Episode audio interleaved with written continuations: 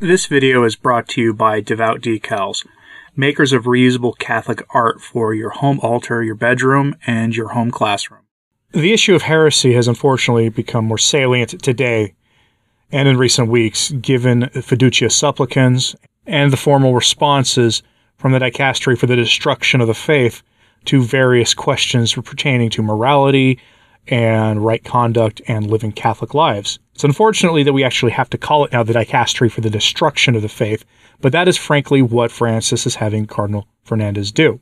If you're watching this it, reasonably close to when this is being uploaded in January of 2024, then you know that things have gotten kind of strange in the church lately, especially lately in the aftermath of a document about blessings that we are being reassured really aren't authorizing blessings for sin when the entire world and most of the Catholic world is taking it that way. And when you read Cardinal Fernandez's own back catalog of writing, you see that it's meant to be taken that way. And so, heresy is unfortunately a salient issue once again in the life of the church. With that having been said, we now return to St. Alphonsus Liguori, who teaches us what the second century's heresies were like.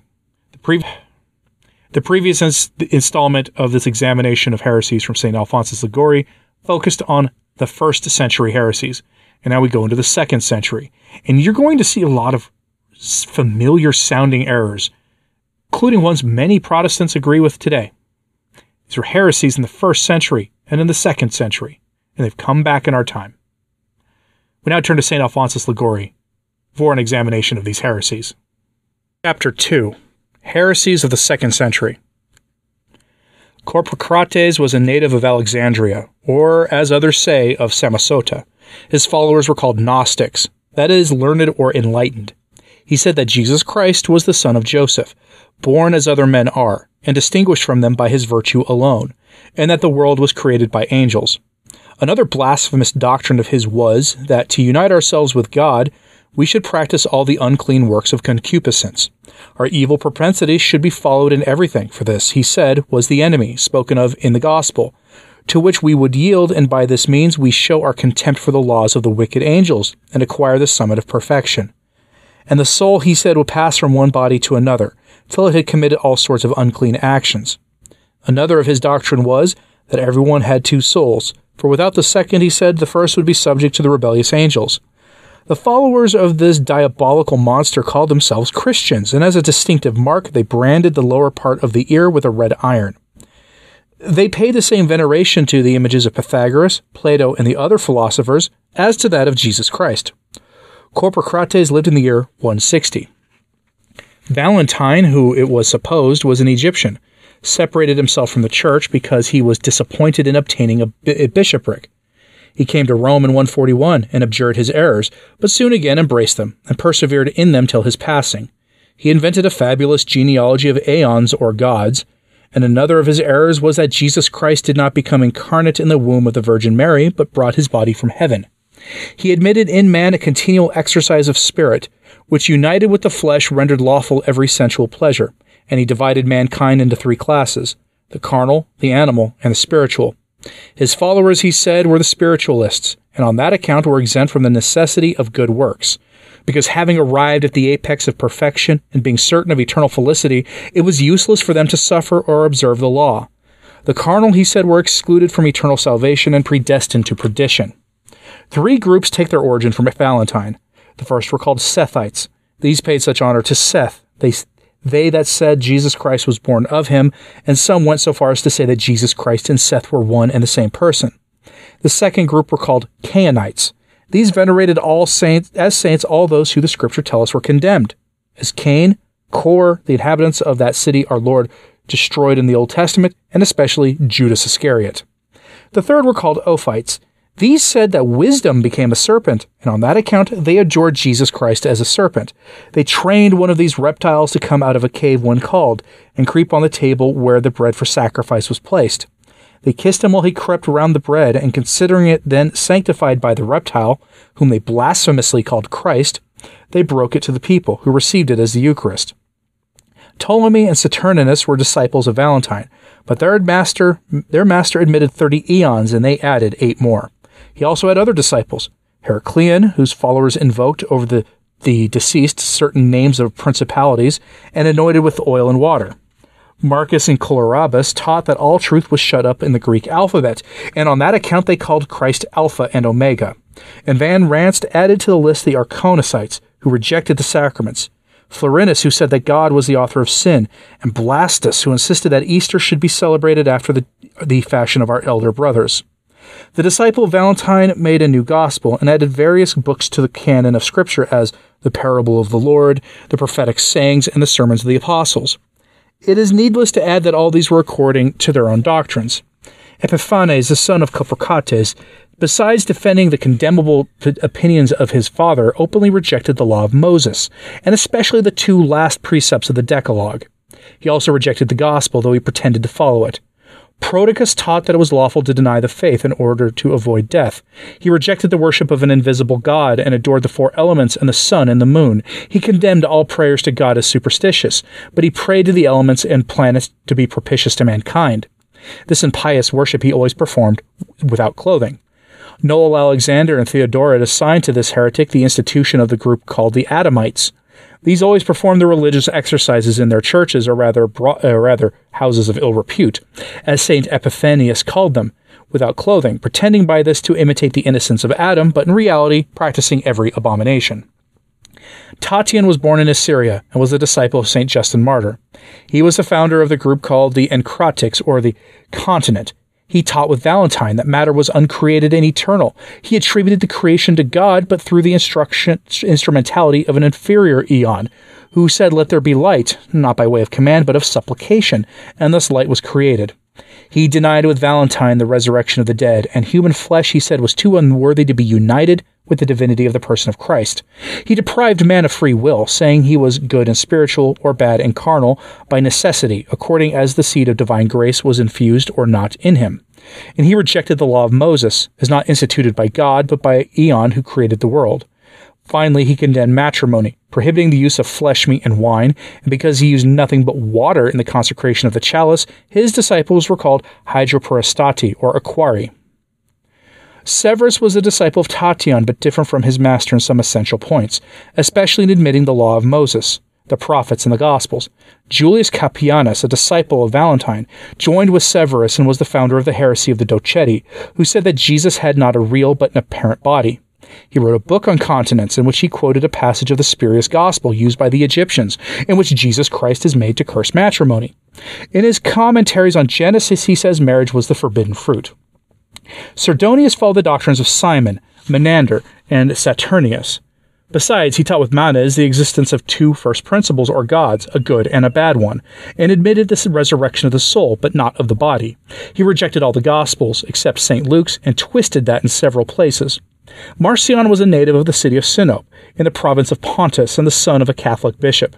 In his early days, he led a life of continence and retirement, but for an act of morality, he was cut off from the church by his own father. He then went to Rome and endeavored to accomplish his restoration, but not being able to succeed, he, in a fit of rage, said, I will cause an eternal division in your church.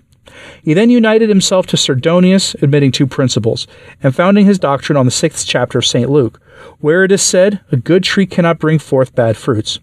The good principle, he said, was the author of good, and the bad one of evil. And the good principle was the fisher who was the father of Jesus Christ, the giver of grace, and the bad one the creator of matter and the founder of the law. He denied the incarnation of the Son of God, saying it was repugnant to a good God to unite himself with the filthiness of flesh, and that his soul should have for a companion a body infected and corrupted by nature. He also taught the existence of two gods one, the good God, and the other, an evil one, the God of our elder brothers, and the creator of the world. Each of these gods promised to send a Christ. Our Christ appeared in the reign of Tiberius and was the good Christ. The elder brother Christ did not yet come. The Older Testament he rejected because it was given by the bad principle or God of our elder brothers. Among other errors, he said that when Jesus descended into perdition, he did not save Abel or Henoch or Noel or Noah or any other of the just of the old law because they were friends of the God of our elder brothers, but he saved Cain, the inhabitants of one of the cities that destroyed by God in the Old Testament, and the Egyptians because they were the enemies of this God. Apelles, the most famous disciple of Marcion, was excommunicated by his master for committing a crime against chastity, and felt his disgrace so much that he fled to Alexandria. This heretic, among other errors, said that God created a number of angels and powers, and among the rest a power called the Lord, who created this world to resemble the world above, but not being able to bring it to perfection, he repented him of having created it. Van Ranst says he rejected the prophecies and said the Son of God t- took a body of air, which at his ascension dissolved into air again. Montanus, a cardinal of Orsi, tells us was born in Ardraba, an obscure village of Mysia. He first led such a mortified life that he was esteemed a saint, but possessed by the demon of ambition, his head was turned. He began to speak in an extraordinary manner, and made use of unknown words, and uttered prophecies in contradiction to the traditions of the church. Some thought him possessed by a spirit of error. Others looked on him as a saint and prophet. He soon acquired a number of followers and carried his madness to the most utmost excess.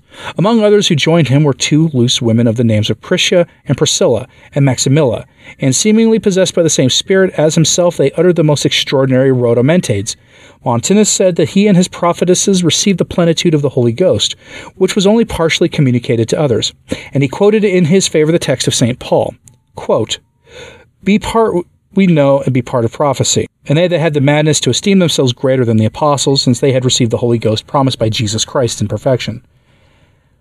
They also said that God wished at first to save the world by means of Moses and the prophets. When he saw that they were not able to accomplish it, he himself became incarnate. But even this not sufficing, he descended into the Holy Ghost, into Montanus and his prophetess. He established nine fasting days and three Lents of the year. Among other errors, he prohibited his disciples to fly from persecution and refused to admit sinners to repentance and prohibited second marriages. Eusebius tells us that he, he perished miserably, having disposed of himself the way that Judas Iscariot did.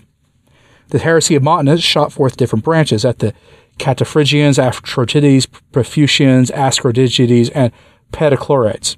The Cataphrygians were called from the nation to which Montanus belonged. The Eucharistic bread they used was made of flour and blood and done so in an unspeakable manner. This we learn from Noel Alexander. The Arturites were called because in the sacrifice of the Eucharist they offered up bread and cheese. The Papusians took their name from an obscure village of Phrygia, where they held their solemn meetings. They ordained women and men. The Astrodites were no better than the ancient Bacchanides. They used bottles which they filled with wine near the altar, saying that these were the new bottles Jesus Christ spoke of. They shall put new wine into new bottles, and both are preserved. The Patolorichnolites were so called because they wore a small stick in the mouth or nose, a sign of strict silence. They were so called patalos, a stick, and rinkos, the nose. Bardesanes, a native of Edessa in Syria, lived in this age also. He was celebrated in the time of Marcus Aurelius for his learning and constancy in defending the faith. He told the philosopher Apollonius, the favorite of the emperor who endeavored to twist him, that he was ready to seal his belief with his blood. He opposed the errors of Valentine, but being educated in his school was infected with some of them, especially disbelieving the resurrection of the dead. He wrote many works in refutation of the heresies of his day, especially an excellent treatise on fate, which St. Jerome and his catalogue of ecclesiastical writers praises highly. We may truly say with Noel Alexander that the fall of so great a man is to be lamented. Theodotus the courier, so called on account of his trade, was a native of Byzantium, and he, along with Artemon, asserted like Ebion and Cerinthus that Christ was mere man. Besides this, there was another Theodotus called Argentarius, or the banker, who taught that Melchizedek was Christ, or even greater than Christ, on account of that verse of the Psalms Thou art a priest forever after the order of Melchizedek. And his followers were afterwards called Melchizedekites. Hermogenes said that matter was uncreated and eternal. Tertullian, Eusebius, and Lactantius refuted this error. He also taught that the devils would hereafter be united with matter, and that the body of Jesus Christ was in the sun. And those were some of the rather amusing heresies of the second century, and some definitely not so amusing. But imagine believing that Jesus Christ's body resides in the sun. It's an odd supposition to make. Not sure how they got to that logical conclusion, but those are heresies from the second century, and some we see traces of today. For instance, you saw that one of those heretics believed that the that wine was evil, and so they used water in their consecration. And we see this today. Some Protestant groups say that that alcohol is evil, and so they use grape juice, and then they claim that our Lord used grape juice, not realizing that the technology and techniques to keep juice from fermenting didn't exist until the 19th century. Interesting how that works out. But you see uh, some of these other heresies creeping in, at least in spirit, into modernism. And remember, according to Pope St. Pius X, modernism is the synthesis of all heresies. Food for thought. Let me know what you thought of this in the comments, please. hit like and subscribe if you haven't, it does help. So does sharing this on social media, that helps too. And as always, pray for the church. I'm Anthony Stine. Ave Maria.